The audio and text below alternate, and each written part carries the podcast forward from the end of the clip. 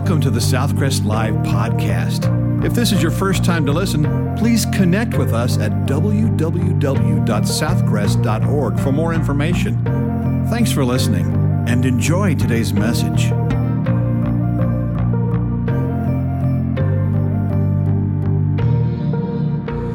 God's love is greater still. There's that word still again. He's still on the throne, and God is still God. If you have your Bibles, open them to Colossians chapter 2. Colossians chapter 2. We're going to look at the first five verses, and so I want to begin reading in verse 1. For I want you to know what a great conflict I have for you and those in Laodicea and for as many as have not seen my face in the flesh, that their hearts may be encouraged, being knit together in love, and attaining to all the riches of the full assurance of understanding, to the knowledge of the mystery of God, both of the Father and of Christ, in whom are hidden all the treasures of wisdom and knowledge. Now, this I say, lest anyone should deceive you with persuasive words. For though I am absent in the flesh, yet I am with you in spirit, rejoicing to see your good order and the steadfastness of your faith in Christ. Would you pray with me? Lord, help us to understand just how important it is to be part of your church. Thank you for Jesus who gave his life for the church. And we are the bride of Christ. We know that. Would you encourage people today? And Lord, would you please let it be soon when we can meet together again as a body of believers? But right now, we ask that you speak to us from your word. In Jesus' name we ask it. Amen couple of guys, church members, went fishing one Sunday morning. And while they were out fishing, they heard a church bell ring way off in the distance. And one of them said, I don't really feel exactly right fishing on Sunday. We, we probably really ought to be in church. And the other guy said, Well, I couldn't go anyway because my wife is at home sick in bed. When Paul wrote this letter, to the Colossians, there weren't any Baptist churches or Methodist churches or Presbyterian or Catholic churches. There were only Jesus churches. Most churches, real churches that is, start out as Jesus churches. They're about Jesus Christ. But somewhere along the way, they can lose their focus. And Paul shows his concern for this church and what it should be doing in these first five verses. And so I want us to look for a moment about being a church and what it means. Well, first, I want you to notice the devotion that Paul had for the church. In verse 1, he said, I have this great conflict for you. Now, I want to ask you something. Do you love your church? Now, if you go to Southcrest, I'm going to say that 99.9% of you love your church. You may not even be in a church today, today as you're listening. And, and the fact is that you, you had a bad experience in church. Paul had never been to Colossae, they had never seen his face.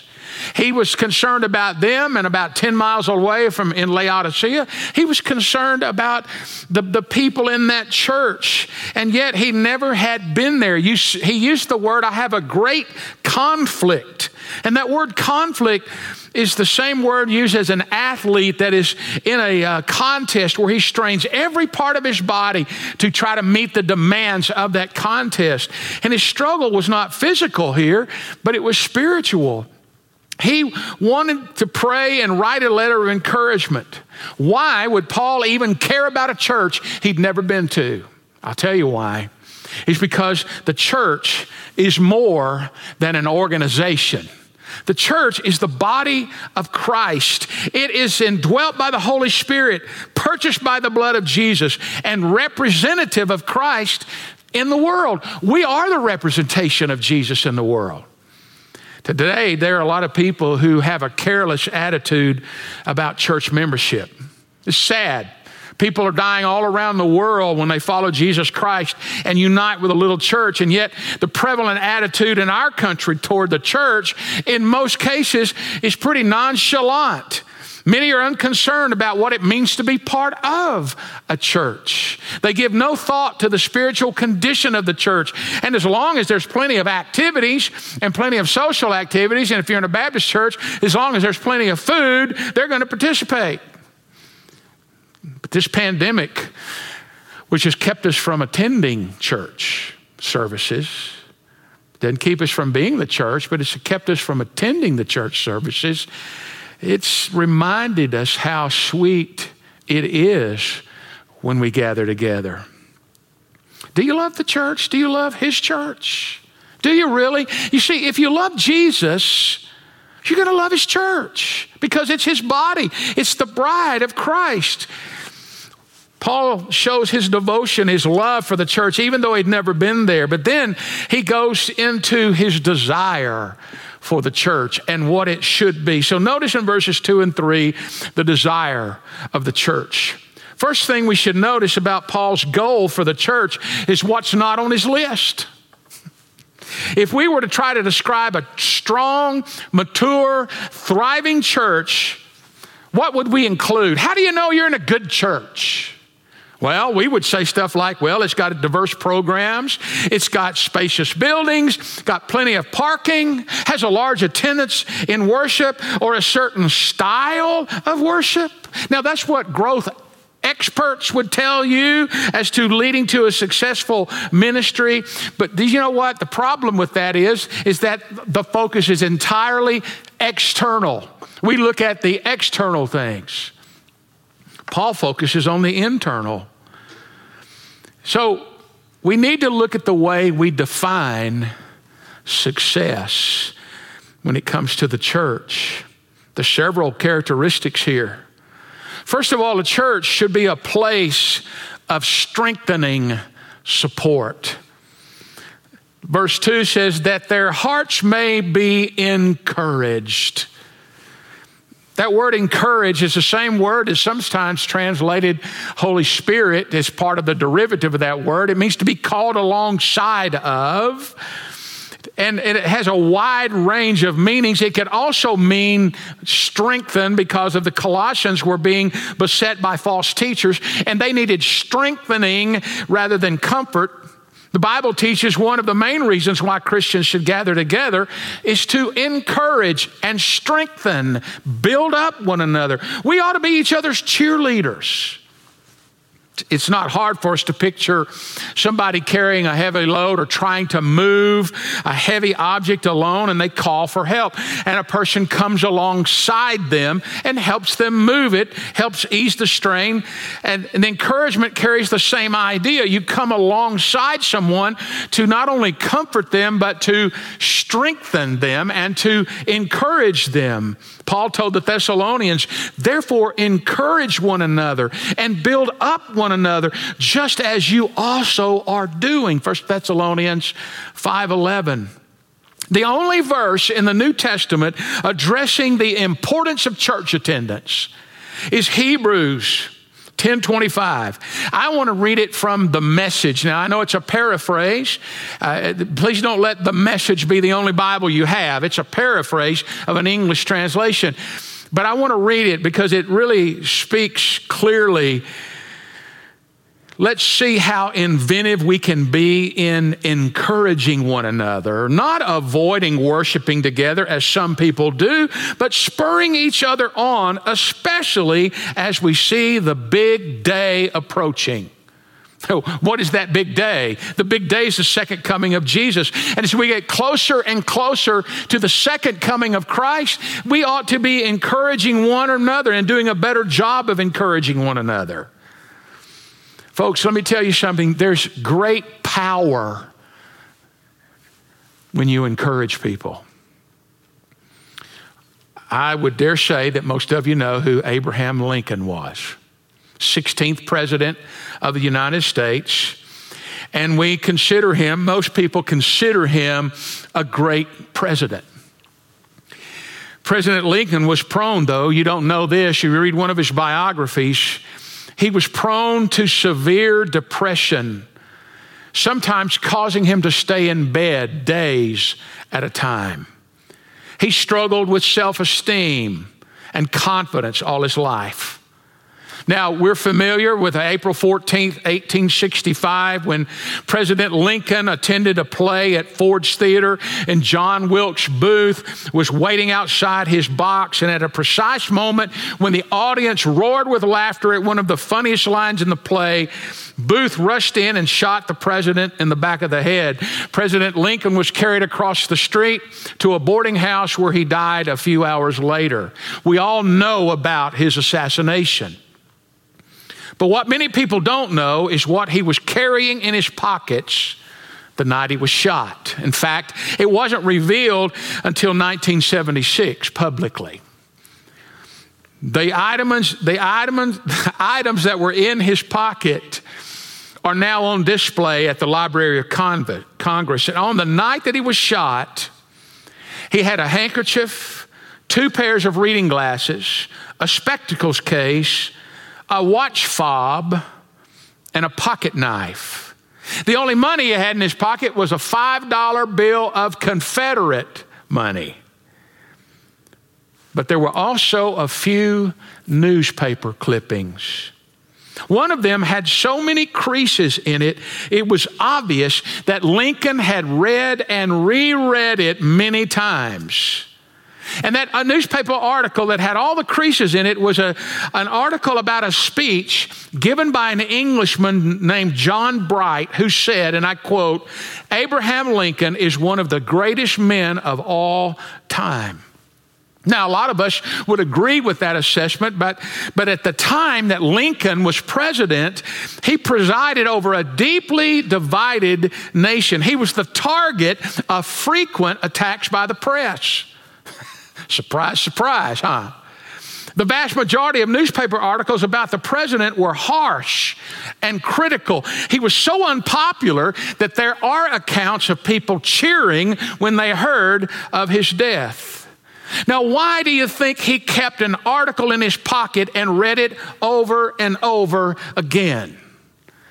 Very well, it may have been because he was prone to depression, and whenever he read that article, it encouraged his heart. There were times when his heart was broken because of the divided nation, and thousands of young men were losing their lives on the battlefields. And you can just see him with his head in his hands and bowed under the weight of leadership, taking out that article and reading those words Abraham Lincoln is one of the greatest men of all time.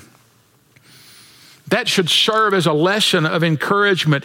You may not write a newsletter or a newspaper article, but you can encourage somebody. You can write a card. And many of you write cards to me from time to time. God always has a way of bringing those at a good time and other staff members. And you have friends and neighbors. You have Sunday school teachers and deacons and leaders and choir people and instrumentalists. You have all kinds of leaders in the church. Folks, it doesn't matter if you serve in a position in the church, everyone needs encouragement. And the church ought to be the place where you find a little bit of it. The church also is a place of strong solidarity. Paul goes on to say, being knit together in love. And the picture that is, is that of a rope. You know, a rope is made up of smaller twine that's been all intertwined and connected together. Or it's also the picture of taking all of those strands of thread and making a garment. And one of the greatest blessings of a church is that the members open their arms wide and they include everyone who comes to Christ. A church is not a showcase for shiny saints. It is a hospital for sick sinners. You are welcome here. If you are perfect, you are not welcome here because we don't want to ruin our record here. There are no perfect people here, just forgiven. We're, we're supposed to be a safe harbor for the shipwrecked lives that are wandering around. When you see somebody new at church, are you inclusive or are you exclusive? There are plenty of people who are lonely. Some of them are angry. Some of them are hard to love. But we must open our arms and express the love of Jesus. You see, a church is a place where we treasure each other. We seek gifts and abilities rather than faults and failures. We celebrate the gifts and blessings of others without feeling resentment. We rally around each other in times of sadness and loss. We allow people to have bad days. We're quick to forgive. We are we act in kindness toward each other. We defend each other. We're willing to do things differently than we would necessarily choose for the honor of Christ. A church is a place where there is strong solidarity. A teenager came home one night after actually came home from choir practice early. His dad said, What brings you back so soon? Because he was thinking, He's never been early from anything. And the teenager said, Well, we had to call off choir practice for the week. The organist and the choir director got in a terrible argument about how to sing Love Divine, so we quit for the night. Sometimes we have that, don't we? There are all kinds of glue today. I, I, did a little research, not much, but first thing that came up, it said 16 kinds of glue. Have you ever thought about it? There's glue for paper, there's glue for wood, there's glue for fabric, there's glue for gorillas. I don't know what you have to glue a, glue a gorilla for. I've just seen if you're awake. There, there's multi purpose glue, there's super glue, there are hot glue guns. So, what kind of glue helps a church stick together, be knit together? I'll tell you what it is it's love of Christ. Colossians 3:14 says, "But above all these things put on love, which is the bond of perfection, of maturity." Now, we live in a day when individualism is admired. That's the American spirit. Chart your own course, do your own thing. You don't need anybody else. But, folks, I want to tell you that's not the Christian way. The encouragement needed by the Colossians was going to come through their relationships with one another in the church. And the foundation of it was that they'd been knit together in love. And that phrase, knit together, also translates to instruct and to teach each other. It refers to an ongoing relationship where others are involved in you learning the scripture. One of the professors at Southwestern when I was there was Curtis Vaughan. He has a commentary on Colossians, and in it, he says this phrase suggests that God's revelation in Christ cannot be properly understood in isolation from the fellowship of other Christians. Paul stressed the connectedness of the church. He said that the devil's going to try and isolate you.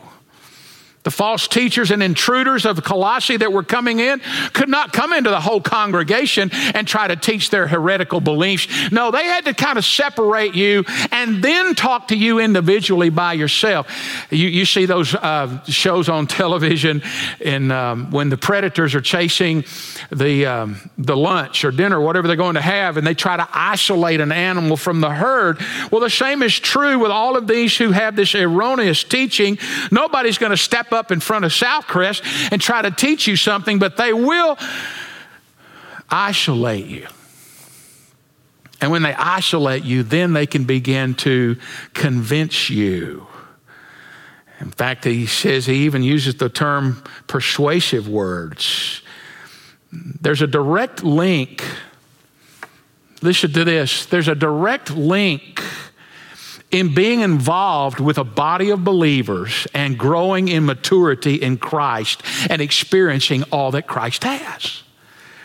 Just like my hand, my, this hand is useless if it's detached from the body. Well, a person detached from the church, detached from the body of believers, detached from a bunch of sinners who've been forgiven and who are growing in Christ, when you detach them, Satan knows that and he'll do everything in his power.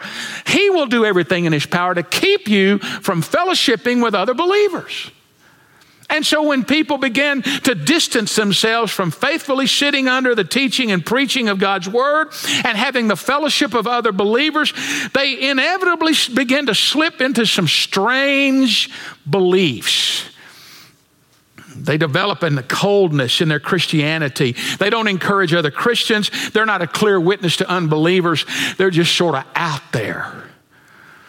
And so, church is a place of imperfect people who will offend you at times. That's why we bestow grace upon one another. That's why we forgive one another. But what knits us together is the Word of God and the love of Jesus.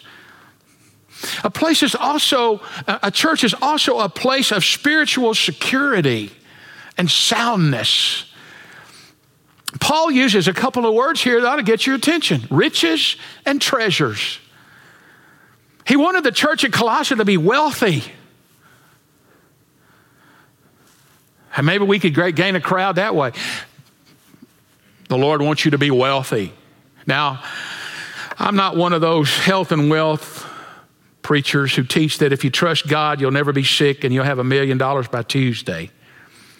But I do believe God wants all his children to be rich in the true source of riches.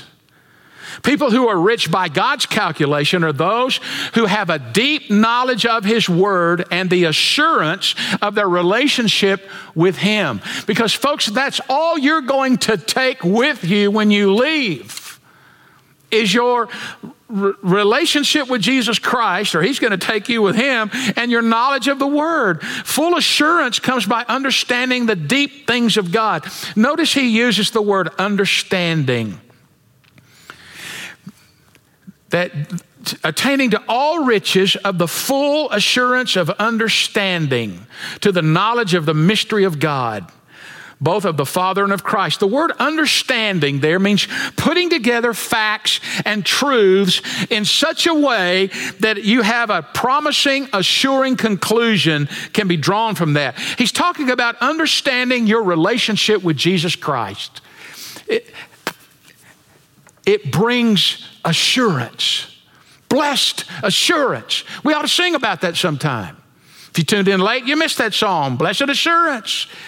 How do you have it? How do you have assurance? First, you involve yourself grasping the gospel. You realize you were separated. You realize the grace of God. You, you realize the redemption that was bought by Jesus. You realize the, the repentance of your own life and the forgiveness that comes. You realize how you were justified, made right with God. You realize sanctification. You begin to see your growth. If you're struggling with assurance today, you need to immerse yourself in the gospel. Study it, look at it, think upon it, feed your soul upon the gospel of Jesus Christ. It fills that emptiness. Jesus Christ can only fill that emptiness that's in your heart and in your life. And second, the gospel is truth that is experienced.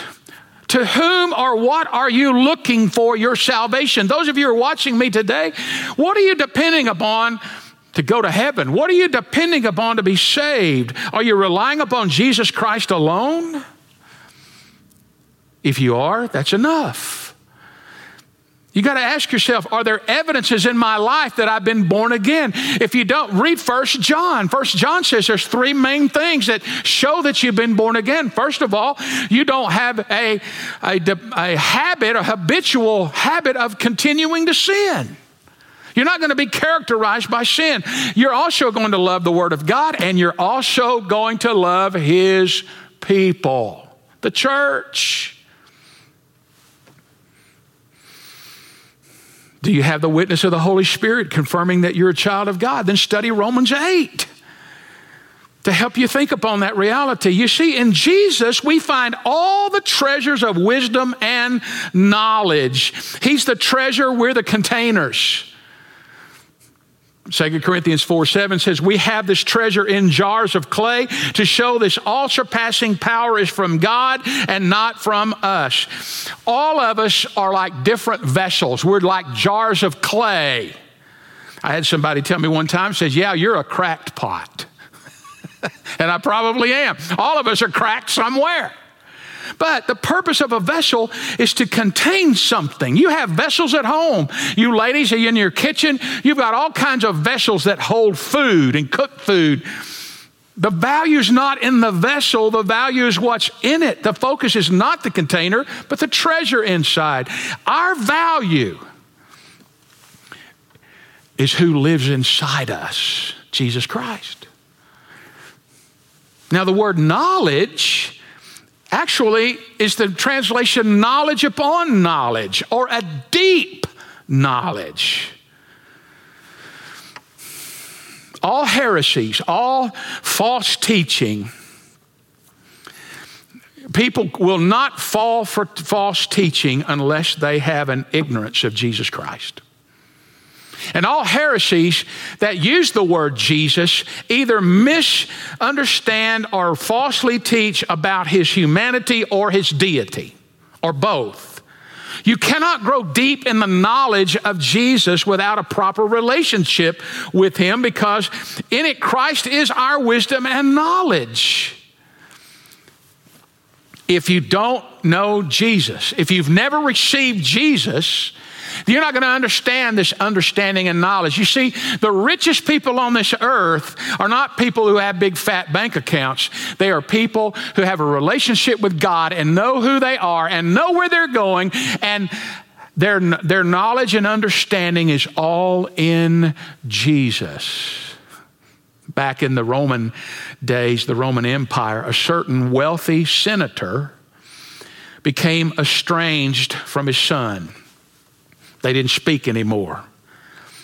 And when the senator died unexpectedly, his will was opened and it read, Because my son does not appreciate what I've done, I leave all of my worldly possessions to my loyal slave, Marcellus. However, because I am a man of grace, I bequeath to my son one of my possessions of his choosing. The testator of the will said, Sorry, you can only take one of your dad's possessions. Which will it be? And the son said, I'll take Marcellus. You see, by taking Marcellus, he got everything else. Well, I want you to know if you have Christ, you have all the wisdom and knowledge you will ever need to live life successfully. For it's all in Christ. When you got Him, you got it all. There's an old song that goes like this You can go to church, you can go to your church, you can go to your school, but if you ain't got Jesus, you're an educated fool. Everything you need to live for God is found in Christ. He is the treasure. He Chuck Swindoll gives us some benefits of being spiritually informed. He said, first of all, knowledge gives substance to faith. Those who do not know the truth, they're forced to rely on emotion, feelings, or someone else's opinion, or a book, or a tradition, or some other empty humanistic hope. Their faith lacks substance. Knowledge stabilizes during times of testing. When we know God's promises, we have something to hold on to in times of struggle. Knowledge enables us to handle the Bible accurately. The more we know the Bible, the better and more accurately we're able to interpret it. We get better and better at letting the Bible form our values rather than using the Bible to validate our opinions. Knowledge equips us to detect and confront error. You have no you have to know the truth before you can detect error. And knowledge makes us confident in our daily walk. The better we know the Lord and the more fully we understand the salvation God offers, the more confident we are in the position in Christ. A good foundation of spiritual truth filters out our fears and superstitions. God's word silences the false and destructive voices. And Paul, Paul even warned Timothy, and he said, In the last days, the unsaved, in 2 Timothy 3 7, will always be learning, but never able to acknowledge the truth. We live in a world where information is readily available. Mercy. Well, you just pick up your phone and you ask Siri or you ask Alexa or whoever. But I want to tell you something, they don't ever bring you to Jesus. Knowledge, uh, information is not enough. You seek out the truth and acknowledge it and commit yourself to it. Jesus said, I am the way, the truth, and the life. No one comes to the Father except through me. When you have Jesus, you have it all. God does not want you to wonder about your salvation. He doesn't want you to say, Well, I hope it all works out. I hope, I hope, I hope. He wants you to know that you have eternal life. It's a church teaches Jesus. And when your life is in Jesus, you have security. The issue is trust. Do you trust Jesus?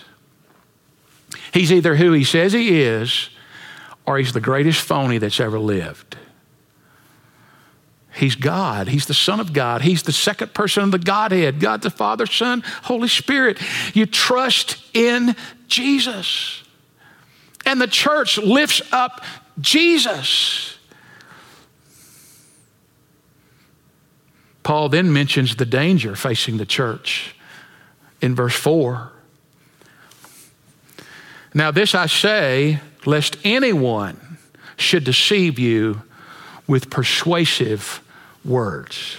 The word deceive refers to someone using what seems to be good or rational or even reasonable arguments to draw conclusions, but usually they're the wrong conclusions.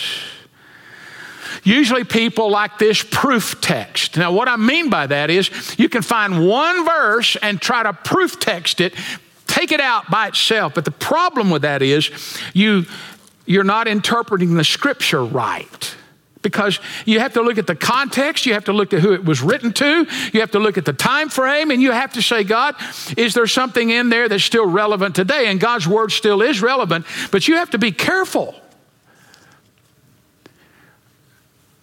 But most people who have false teaching usually pick one two or three verses and they pull it out of context. They seem to appear valid because they've use some scripture. Let me tell you something, even cults today use the name of Jesus and they will pull some scripture out of context. We live in a day when there's counterfeits and imitations all around us. We're used to being deceived. We don't even think about it anymore. I mean, they make plastic look like metal today and steel.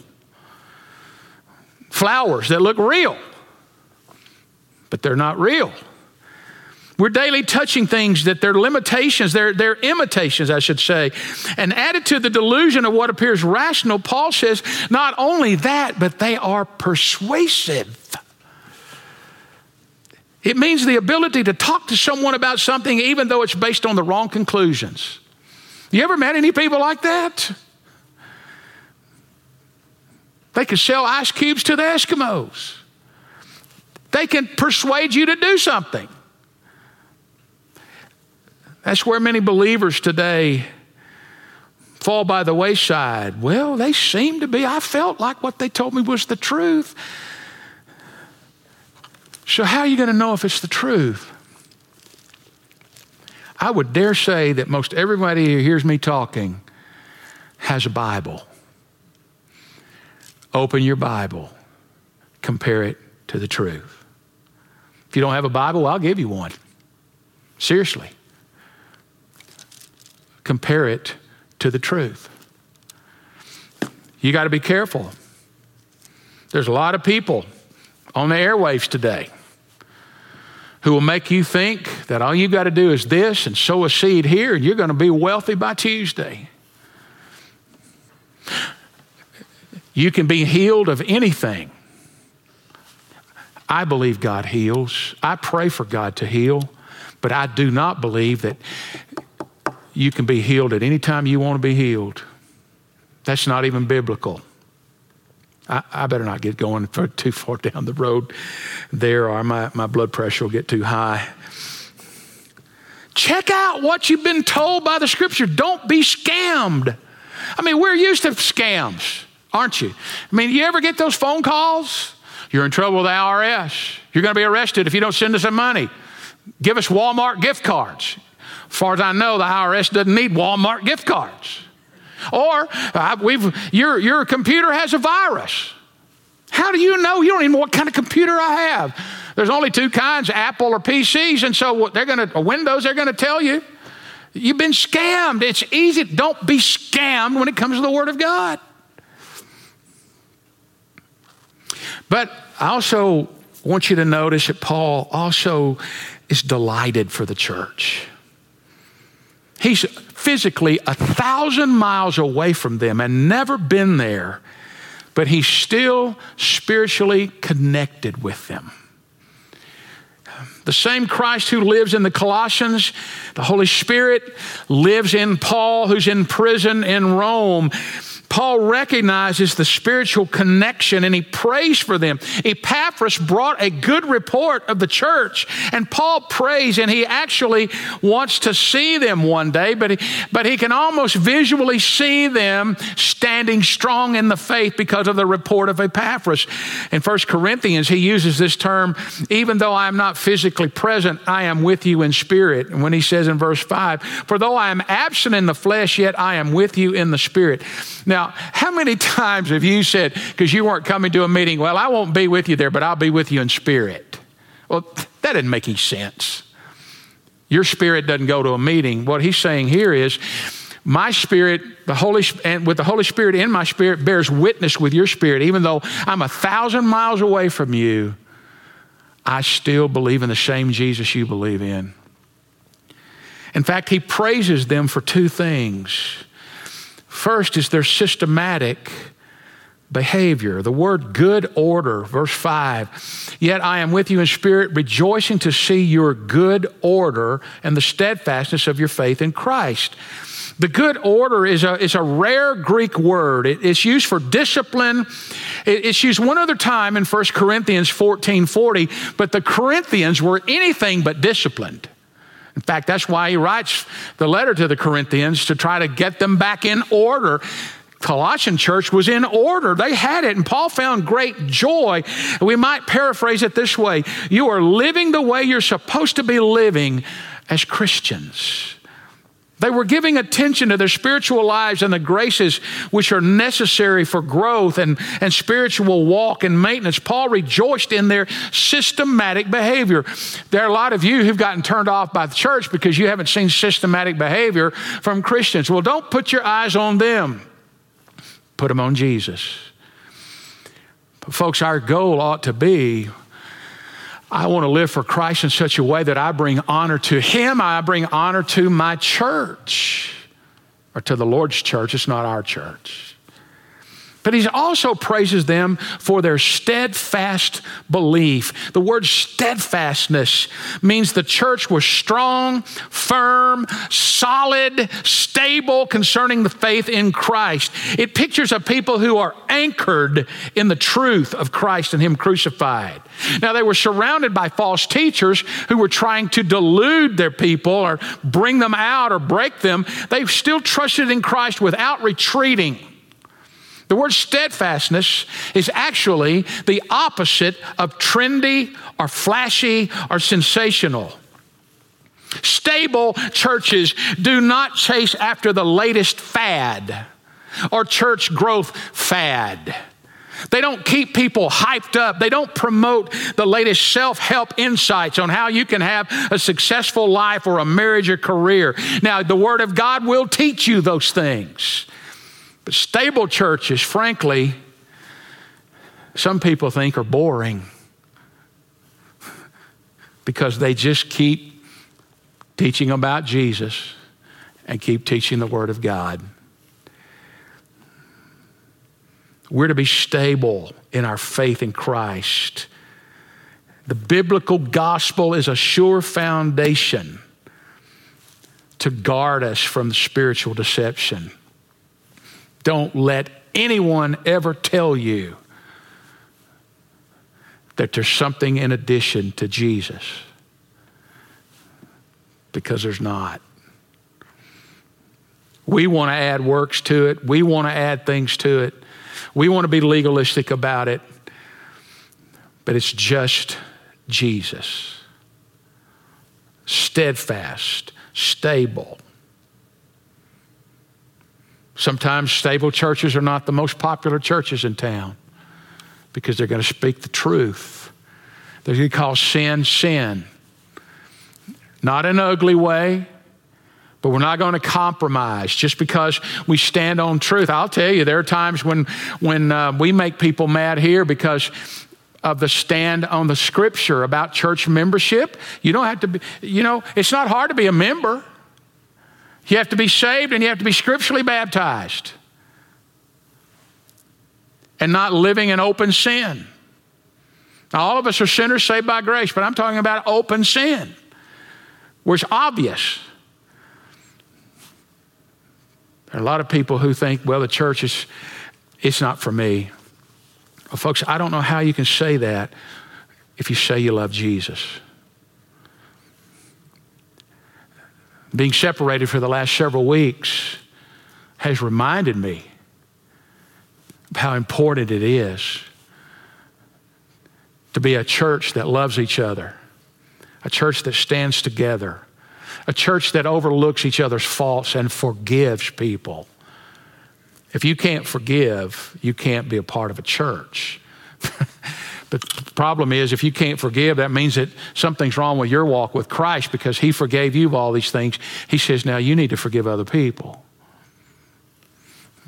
But I come back to the very basic premise a church is a body of baptized believers. That's about as simple as you can say it. Some of you have never believed in Jesus. What are you talking about? I've heard Jesus all my life. You've never trusted him. You've never stepped across the line and put your faith in Christ. And if you've never done that, you can do that now. You have to repent of your sin. Repentance means, you know what, I'm headed to hell. I'm headed down the wrong path of life. I'm headed away from God. I'm separated from God. I realize that. I changed my mind. Lord, I want to come to you. I want to live for you. I, I want you to forgive me of my sin. You ask God to forgive you, and He does. And then you, you, you base that on something. What did God do? He sent Jesus, who lived a sinless life. The wages of sin is death. Jesus never sinned. He didn't deserve to die. In fact, he gave his life willingly so that God put our sin on him. And he died for our sin. But he rose again, conquering death. So when you place your faith, your trust in Jesus, you're saying, Jesus, I believe with all my heart you are the only way to heaven. You're the only way to God. You're the only one that I can trust to take me and to forgive me and to save me. And so it's a pretty simple commitment. At least the prayer is simple, the commitment is real. I ask you, God, to forgive me. I believe Jesus died for my sin. I believe he rose again. I believe he can save me right now. And so, Lord Jesus, I ask you to save me, forgive me, come into my life. I want you to be the boss. I want you to be the Lord of my life. I want to live for you with all I know how. I give you my life. And the scripture tells us that when you do that, instantly, instantly, God washes you clean in Jesus then the first thing you do is to let people know. And that public declaration or letting people know is baptism. Baptism doesn't save you any more than going in a garage makes you a car. It does not save you. But, but it is an act of obedience. God wants you to do it to show other people the burial and resurrection of Jesus. The old way of life is gone. You have a new life in Christ. Some of you need to be baptized. And then some of you need to join a body of believers, not be a permanent guest. You're part of the body of Christ. Get with a local body of believers and put yourself there. I'm going to lead us in prayer. If you've never received Christ as your Savior, whatever commitment's on your heart, would you make it right now while we pray? Heavenly Father, I pray for those even now who need to commit their life to Christ. And I pray, Lord, that you will show them clearly how you love them, how you will forgive them, how you will save them.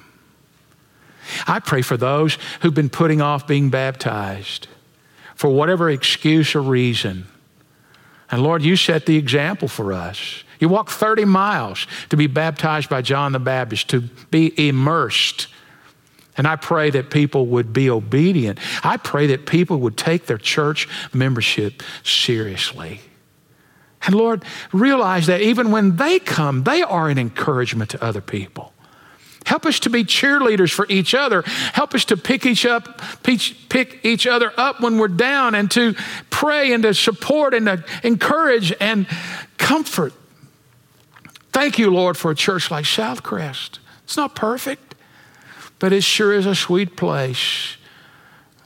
The sweetest place this side of heaven, in my opinion. Lord, I thank you for this place, and I pray that people would be committed to being a cheerleader here. So, Lord, right now I lift up those who are making commitments to you. In Jesus' name we pray. Amen. Thank you for listening to today's message. If you would like more information, to make a commitment, or to request prayer, please text the word podcast to 555 888. You can also connect with us on our Southcrest app or our website for complete worship services or to plan to visit us in person. Thanks again for listening.